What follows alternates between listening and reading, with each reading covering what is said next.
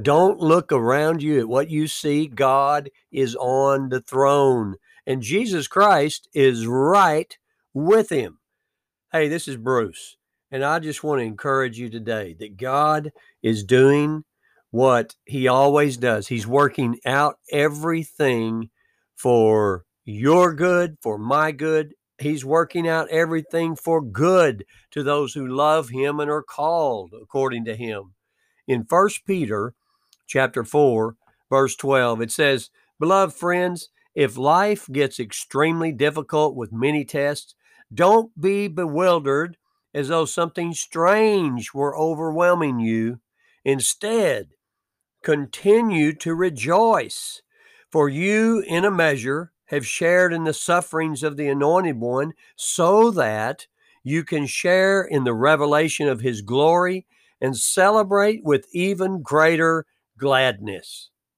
Hey, I remember it's been a while ago now, but I was sharing with somebody about the fact that we don't know what we think we know. And then what goes along with that is that quite often we don't know what's good and we don't know what's bad. And if you look at your own life, or well, at least I can look at my own life, but I think you probably can too. I've looked at things sometimes and said, that's the worst thing that could ever happen to me. And then a week later, a month later, maybe a year or maybe even longer than that, I might say, you know, that was the best thing that ever happened to me. And then you know the opposite's also true because I've I've looked back and said, "Oh, that is this is so great. Man, I am so excited. This is so good." And I mean, it turns out to be awful at least the way it looks in my life. But the point is, God is beyond all that. He's the only one who really knows or understands. And it's like our problem is our assessment of everything. What is God doing? Well, it looks bad, so it must be bad.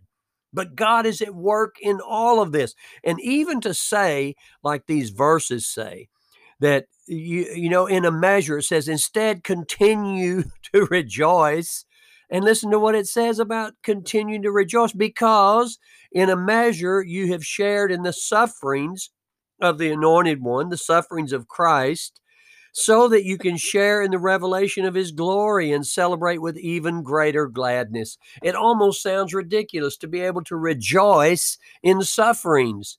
But you know, I can I can understand some of this because I look back at the mess in my life, the things I suffered, the things that I agonize over, the thing, the even guilt and shame, even I mean, just horrible stuff. And yet, God bringing me through that, there's been a greater glory to share of my word. God, look what you have done. It's impossible. It's crazy that you have made life out of death, that you have given me joy out of sorrow that there's actually gladness and rejoicing in my life. Listen, take another look today into the unseen. Take a look into the invisible realm and realize that God is on the throne and He's working out everything for His glory. Lord, and we don't have to understand everything. Listen, rest in Him, trust in Him, and rest today.